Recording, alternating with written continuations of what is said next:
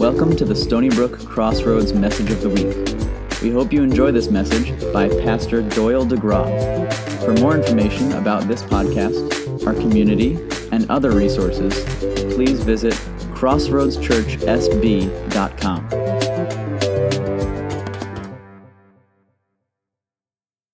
and I have, uh, we haven't done it for a while, but we started a podcast.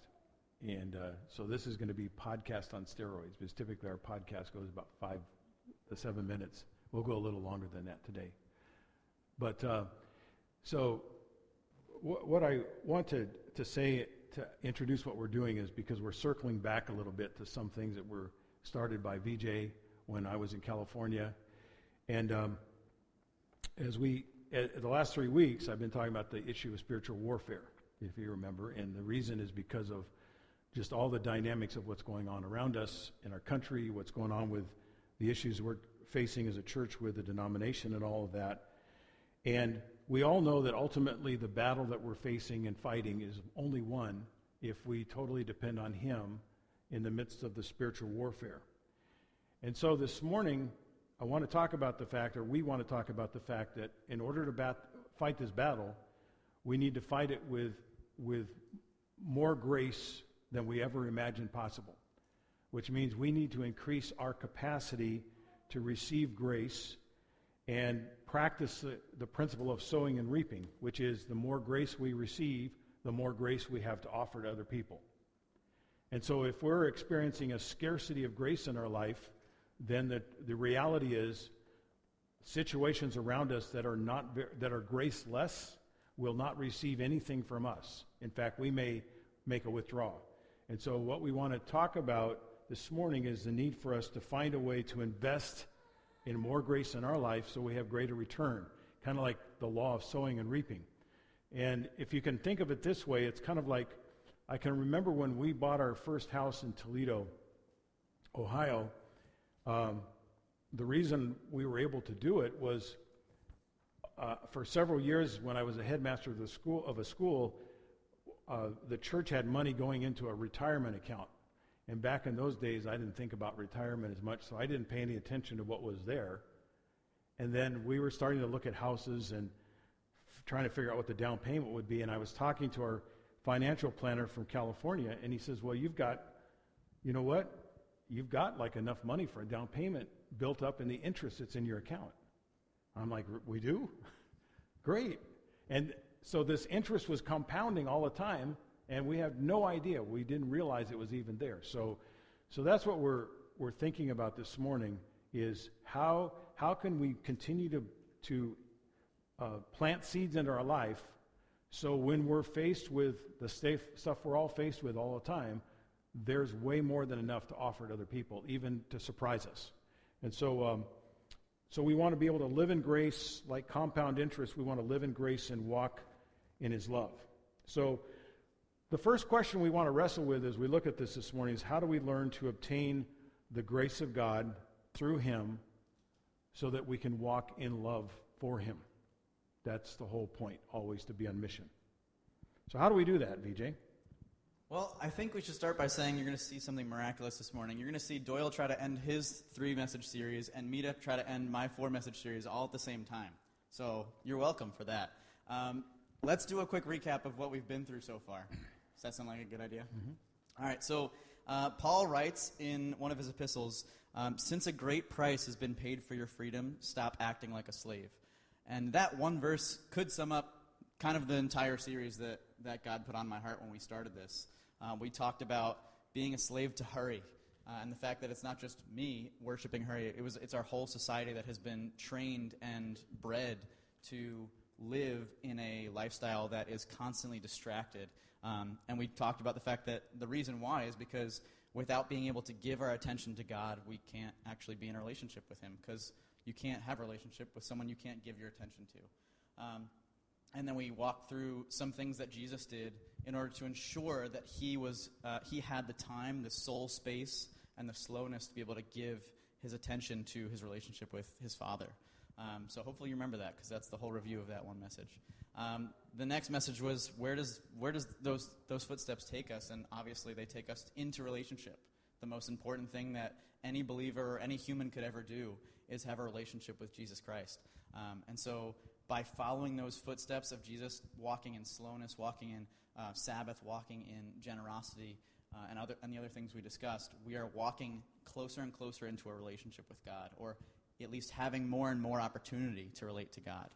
Uh, and then Doyle talked about, well, why, why does Jesus connect us with the Father? And it's because um, the amazing truth that Jesus delights in us, that we were created to relate to God, to the Trinity. Um, and that is a truth that I don't think any of us will fully comprehend.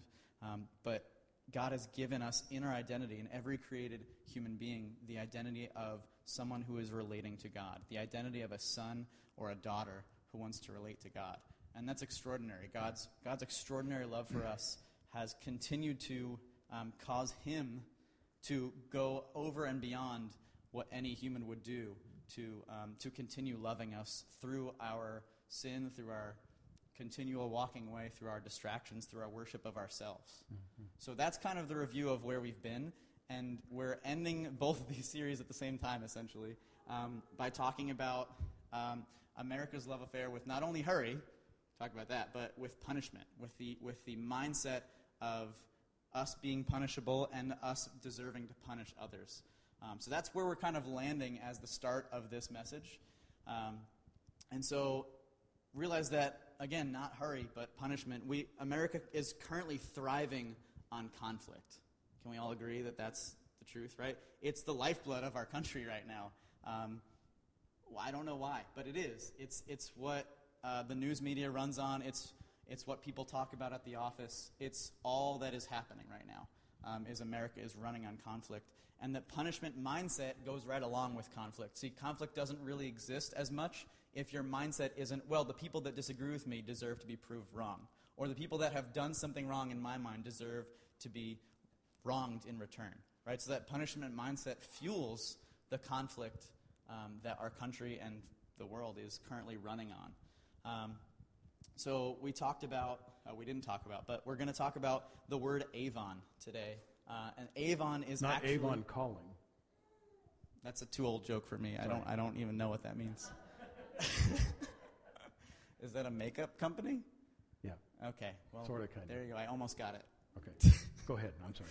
So, so Avon is actually the word we see in the Bible in Hebrew um, when the Bible talks about God punishing.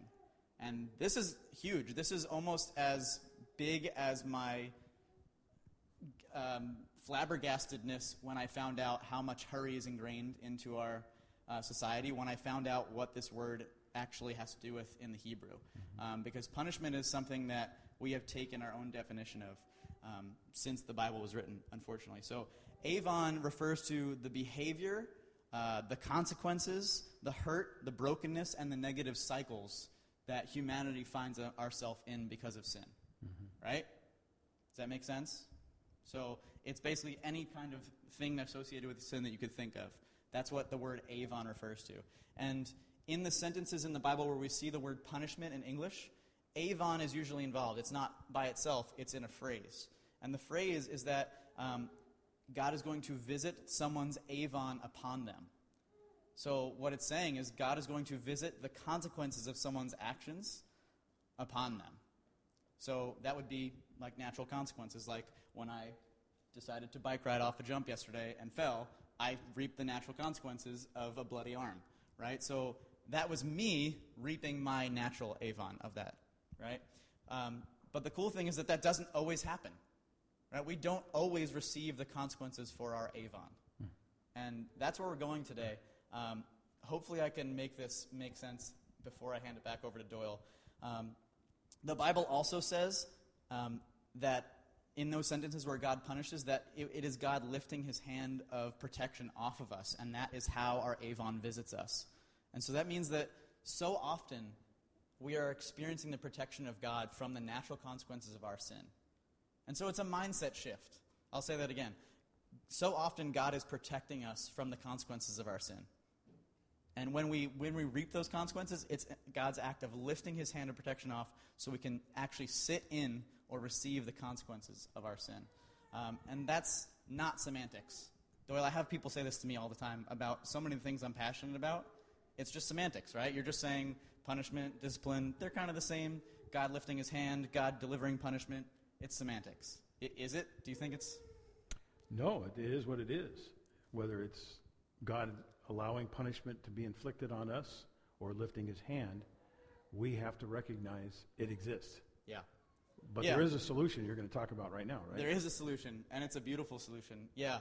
Um, the amazing image is that um, the stuff that we get piled on top of us, our natural consequences, our avon, um, instead of letting us be crushed by that, Jesus decided that he would take on the weight of every single person in the world and be crushed by the weight of our avon, of our sin and our consequences, so that we would never have to be crushed by that, mm-hmm. so that we would receive eternal forgiveness.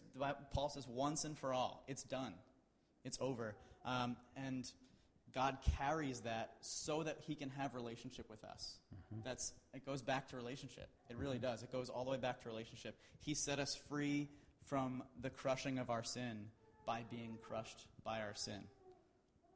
So he set us free, but the reality is, all of us know there are all sorts of things that will turn us back towards living as if we're punished or living in punishment.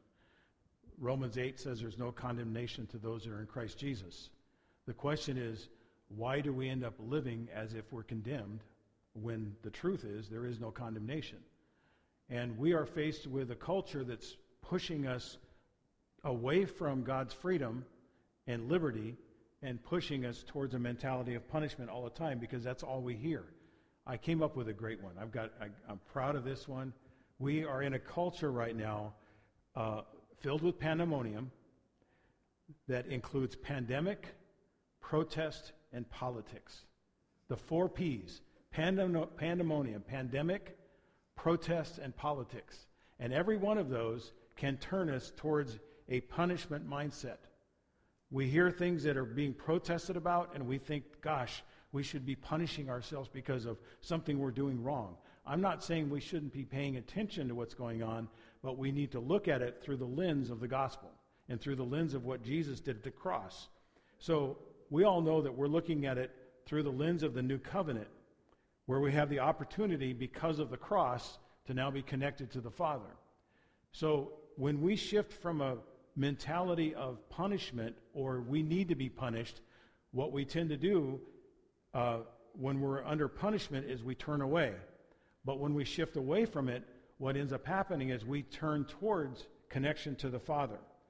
And receiving forgiveness ends up being more than just an individual experience because receiving forgiveness opens up the flow of forgiveness in us and then through us so that we end up having a non punishing attitude toward others that are around us. In a few weeks, we're going to be, or next week, we're going to start talking about the Beatitudes, and there's this one Beatitude. The second one says, Blessed are those who mourn. And now, we're not talking about ignoring sin in our life. We're not talking about ignoring the need to mourn over the way we come up short. What we're talking about is the second part of that beatitude, which is, Blessed are those who mourn because they are comforted. We're comforted because we're punished, punishment free. We all know that we make messes all of the times. Except, well, just you and I, maybe. Yeah, Anybody else make messes here and there? And so we all make messes. And let me read you something Danny Silk says about this topic. He says, uh, Jesus wants to heal us of our wounds, train us to overcome sin, and transform our character so that we become s- mature sons and daughters and look like Jesus. In other words, in the new covenant, discipline is focused on benefiting the person who has made the mess. So, this is the message of the gospel we all love. We make these messes, and God may let us, for a season, experience a life without His presence, but what He does is He comes in with His grace and His mercy, and after we repent and we work on cleaning up our messes, He comes in like a flood and restores to us the sense of relationship. Think about this, and Amy, if we could put up Isaiah chapter 53. Isaiah 53 is the prophecy about Jesus. And I don't want to look at the whole passage, but I want to uh, have you notice a few things. He was despised and rejected by men. For who? For We have a small group, so we can do this kind of in, interchangeable. He was despised and rejected by men for us. Uh, he, was, he surely he has borne our griefs and carried our sorrows. He was pierced for our transgressions. He was crushed for our iniquities. The message through this whole passage is Jesus received the punishment that you and I are supposed to receive. I don't think that's a, a, a new novel idea to any of us, but that's, that's what's so vivid in this passage. Now, especially if you go down to verse 12, the very end of it. Therefore, I will divide him a portion with the many, and he shall divide the spoil with the strong, because he poured out his soul to death, and he was numbered with the transgressors. Yet he bore the sins of many and makes intercession for his transgressors. The picture or the word bore is the word avon. He, he took on the weight of our judgment upon himself. And if you could picture it, the Gospel Bible Project has this video, has this great vivid picture of if you can picture as much rubble, like after a huge earthquake and, and piles of rubble, or after 9 11 when the towers fell and there was so much rubble piled up, it's like, it's like someone, Jesus, coming up out of the rubble and saying, This rubble can't hold me back. And so that's what's happening with us when we're being set free of this punishment. And now he's not only set free of the punishment, the scripture says he's sitting at the right hand of the Father, interceding for us because he's lifted the iniquity. Psalm 32, verse 5 says, I acknowledged my sin to you and I did not cover my iniquity. I said, I will confess my transgressions to the Lord, and you forgave or lifted the iniquity of my sin. 1 John 1 9. Can anybody quote that one? Go ahead.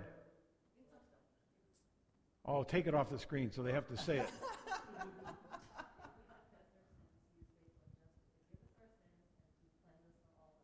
All right. Esther gets the gold star of the day. That's right. Now you can put it back up there. If we confess our sins, he's faithful and just to forgive us of our sins and cleanse us, cleanse us of unrighteousness or lift the punishment. So we don't have to live with a sense of punishment. And what we do in the process is we obtain God's grace by pressing into our connection with him. And the choice we have is either to stay under the iniquity and punishment or to live free under the new covenant. And so that's the that's the pivot point for us is are we going to stay under punishment or we're going to live free?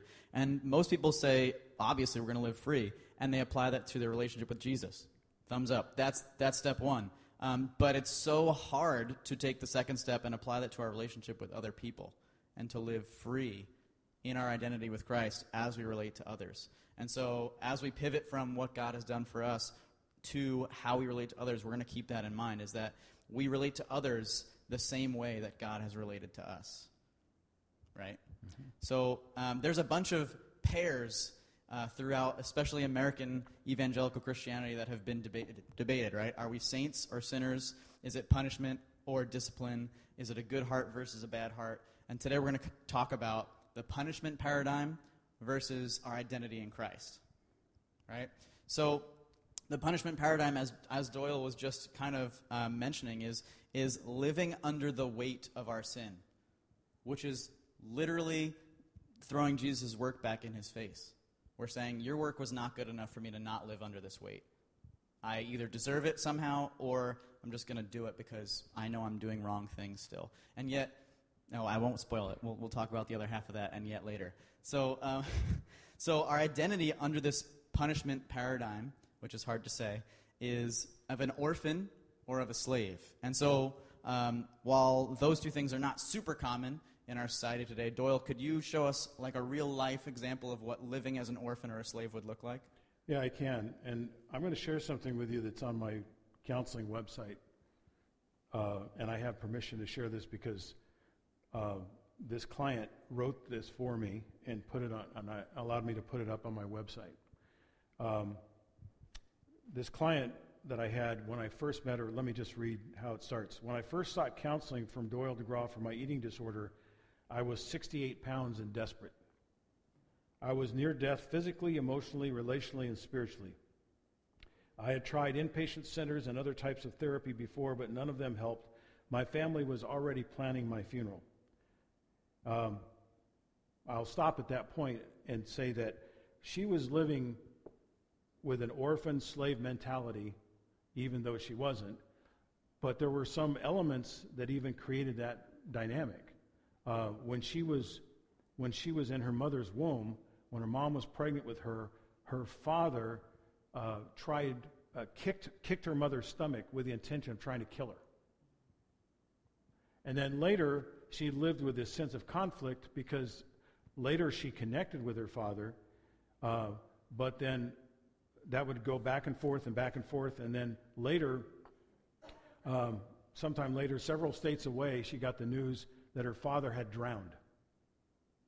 And I don't know who it was in her family, but someone actually said to her, You know, the reason he drowned is because you were born and it was your fault.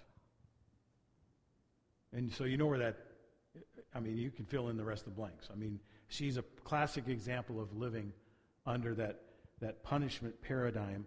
And the whole eating disorder thing was just her way of self preservation. It was her way to protect herself.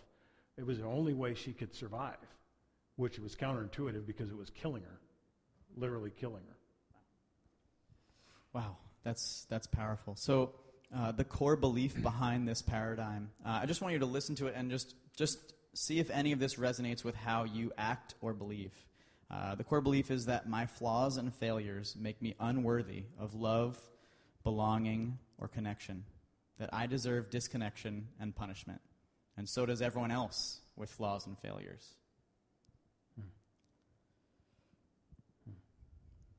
Just think about how that you might be acting that out today. I know that, that we all we all are.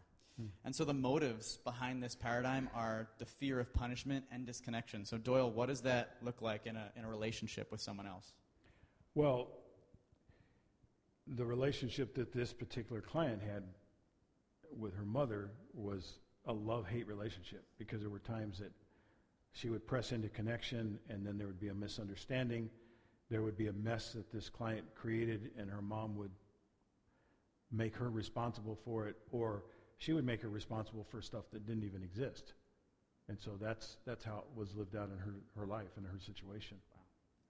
Yeah, and, and the result of that is that our behaviors in that paradigm are to avoid punishment, right? Either by hiding or picking one thing to control, like our eating, our intake, uh, fitting in through pleasing, perfecting, performing for others, or by refusing to fit in and rebelling and making our own rules. Mm-hmm. And of course, as relation to others, we decide that we can punish others when they scare or hurt or offend us. Right. Because we're living out of punishment as well. Mm-hmm. But, so now you're going to talk about the new covenant. Part, I am. Right? There's, there's, here's the turn, and Doyle can finish this story. Um, but punishment versus discipline is the two kind of the two words that we're operating under, and the new uh, identity that we're operating under is as sons or daughters of God. And so we turn things from upholding the rules to restoring the relationship. We turn from pain being inflicted to pain being embraced. We tur- turn from worldly sorrow to godly sorrow, like you were saying in the Beatitudes. We turn from repentance is irrelevant to repentance is the first step in a very, very essential process of forgiveness and cleaning up our mess. We, we turn from forgiveness being irrelevant to forgiveness being the next step in that process. We return, we return from uh, requiring submission of control to requiring responsibility of ourselves and self control. And so, this new covenant paradigm that we've been given by how Jesus relates to others and how he teaches us to relate to others, we've been given this identity of saints, of sons and daughters of God. Our identity, um, all the things that Jesus has in the heavenly places are for us, like Doyle was saying a couple weeks ago. And so, Doyle, we live out of that identity. What does that look like? Well, I'll just read the rest of uh, Christina's story. She says, um, Doyle changed all that. He built a foundation of genuine trust in our sessions and he listened to my words. He challenged me when, he need, when needed and unpacked my lifetime of strongholds.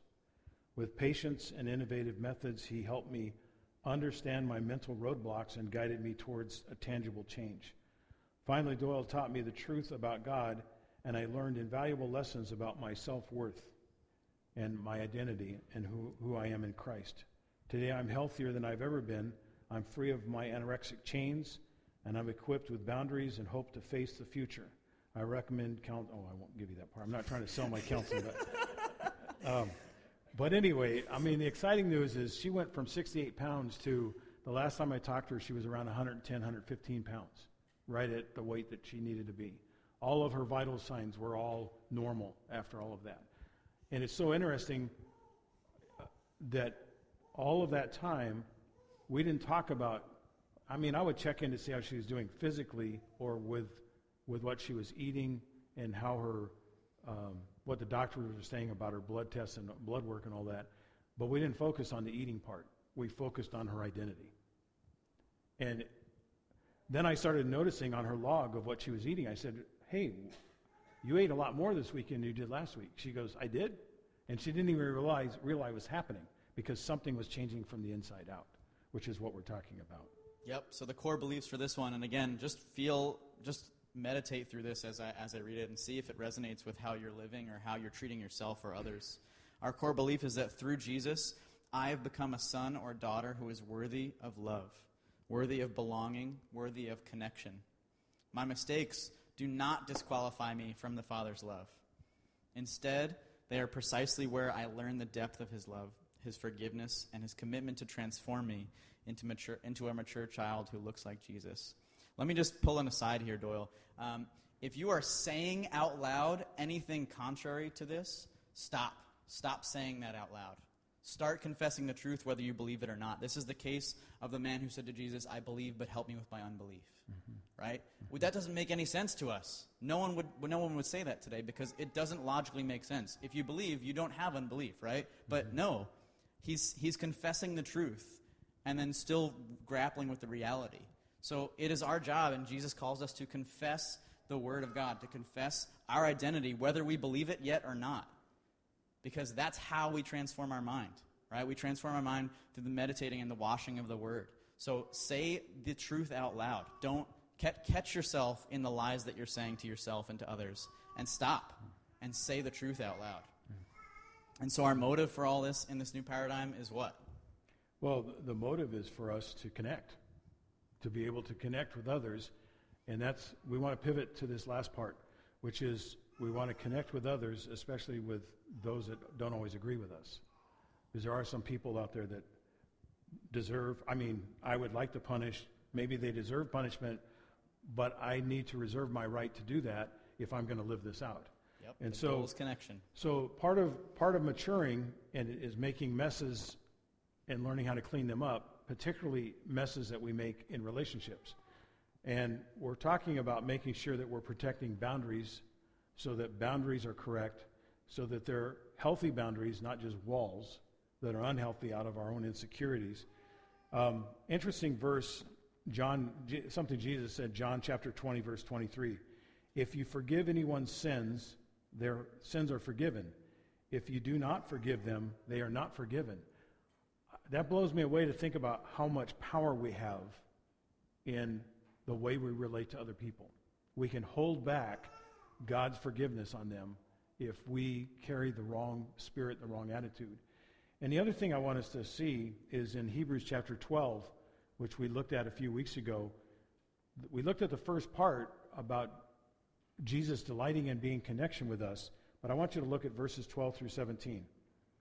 Therefore, lift your drooping hands and strengthen your weak knees, which, in other words, is quit punishing yourself. Quit punishing yourself. Quit living underneath what we're not supposed to live under. Make straight paths for your feet so that what is lame may not be put out of joint, but rather be healed. Strive for peace with everyone and for the holiness without which no one will see the Lord.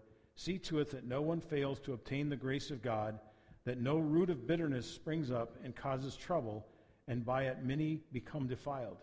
That no one is sexually immoral or unholy like Esau, who sold his birthright for a single meal. For you know that afterward, when he desired to inherit the blessing, he was rejected, for he found no chance to repent, though he sought it with tears. In other words, learn how to honor others even when they're not deserving of honor, and make no room for the offenses that we might have in our hearts towards other people. And I think we all would agree this morning that there are plenty of people out there for us to be offended at. Whether we get offended at somebody on social media, we get offended at something we see in the media, uh, news media, uh, might be a neighbor, might be somebody we work with. But the first thing we need to be looking at is what's going on in our own heart in terms of receiving who we are and our identity in Christ. And so, what we want to finish with is just this reality. Um, I was thinking about this the other day. I've been, I got saved 58 years ago, which is way older than even VJ is in age. And I'm still trying to figure this out. I'm still trying to figure this out. It's almost twice your age. Yeah. I just, it's, it's kind of scary. Now I'm really depressed. So, but, but the reality is, I am still trying to learn this. And so, uh, we're all trying to learn this.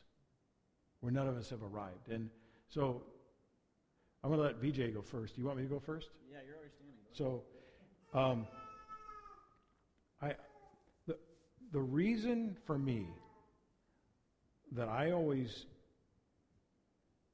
try to focus on being intentional in worship and being focused. I mean, when, when Hannah gets up and says, you know, can you, good morning, would you please stand? I intentionally, this is just what goes on inside of me. I intentionally stand up. I try to be the first one up. Because I know my tendency, and this goes way back to uh, I think I think I've told this story before, but I was in a group of pastors and leaders, and it's 5:30 in the morning. We were getting together for prayer time, and we get ready to do worship. And I was I I was just in a bad place. I was I was punishing myself. I was upset about needing to be there, and everybody was hands raised in worship, and I had my hands in my pocket. I'm like, I'll be I'll be danged if I'm to do this. And so my friend Peter Doan afterwards called me in his office and said, Hey, I need to talk to you. What's wrong with your attitude? So I'm fine. What do you mean, what's wrong with me? And, you know, he was my boss, so he could say this. Don't ever let that happen again. Because the way that you act affects the way others respond. And so I think about that every time when Hannah, every time you get up to lead us in worship, I think about that. Especially because we stand up by the, in the front too. But I think, you know, if I, if, if you say, let's stand up, and I'm just like, I don't feel like it today. It doesn't matter what I feel like. I need to get in tune with who I am in Christ. And that's the posture that I take. So, anyway.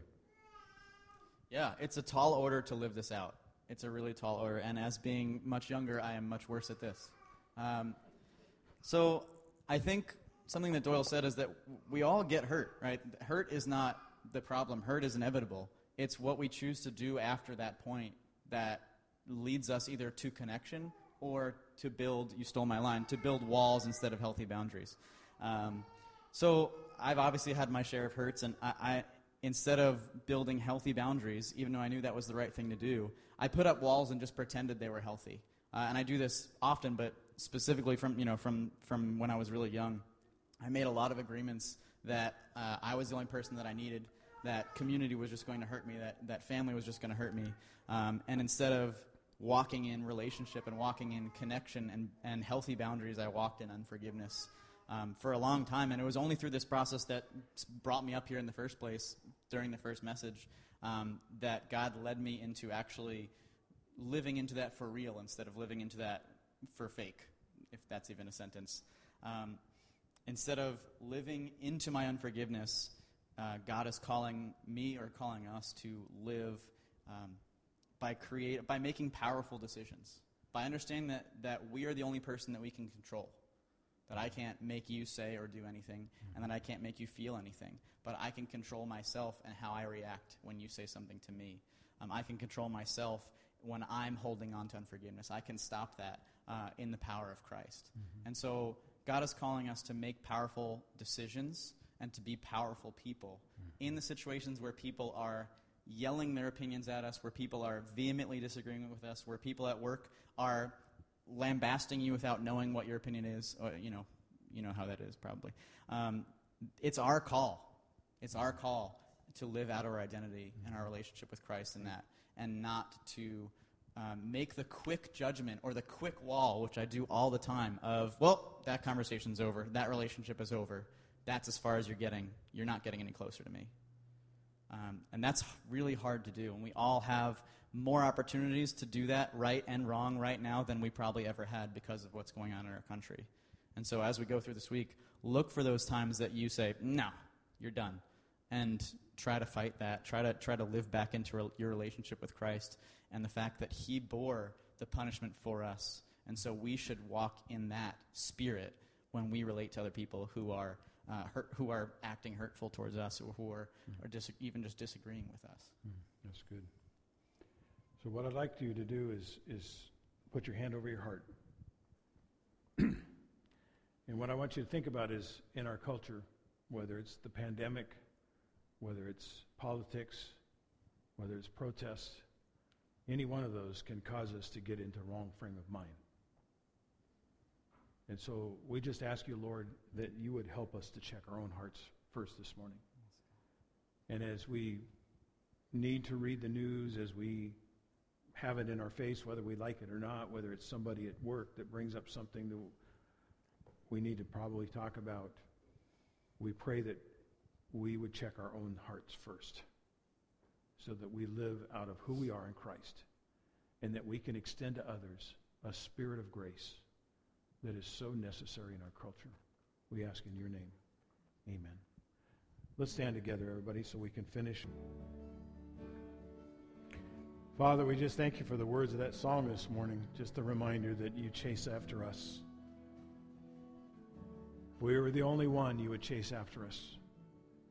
And we thank you so much, Lord, that you care that much for us. We pray that you would pour that love into our hearts so we would care that much for others as well. We ask that in Jesus' name. Amen.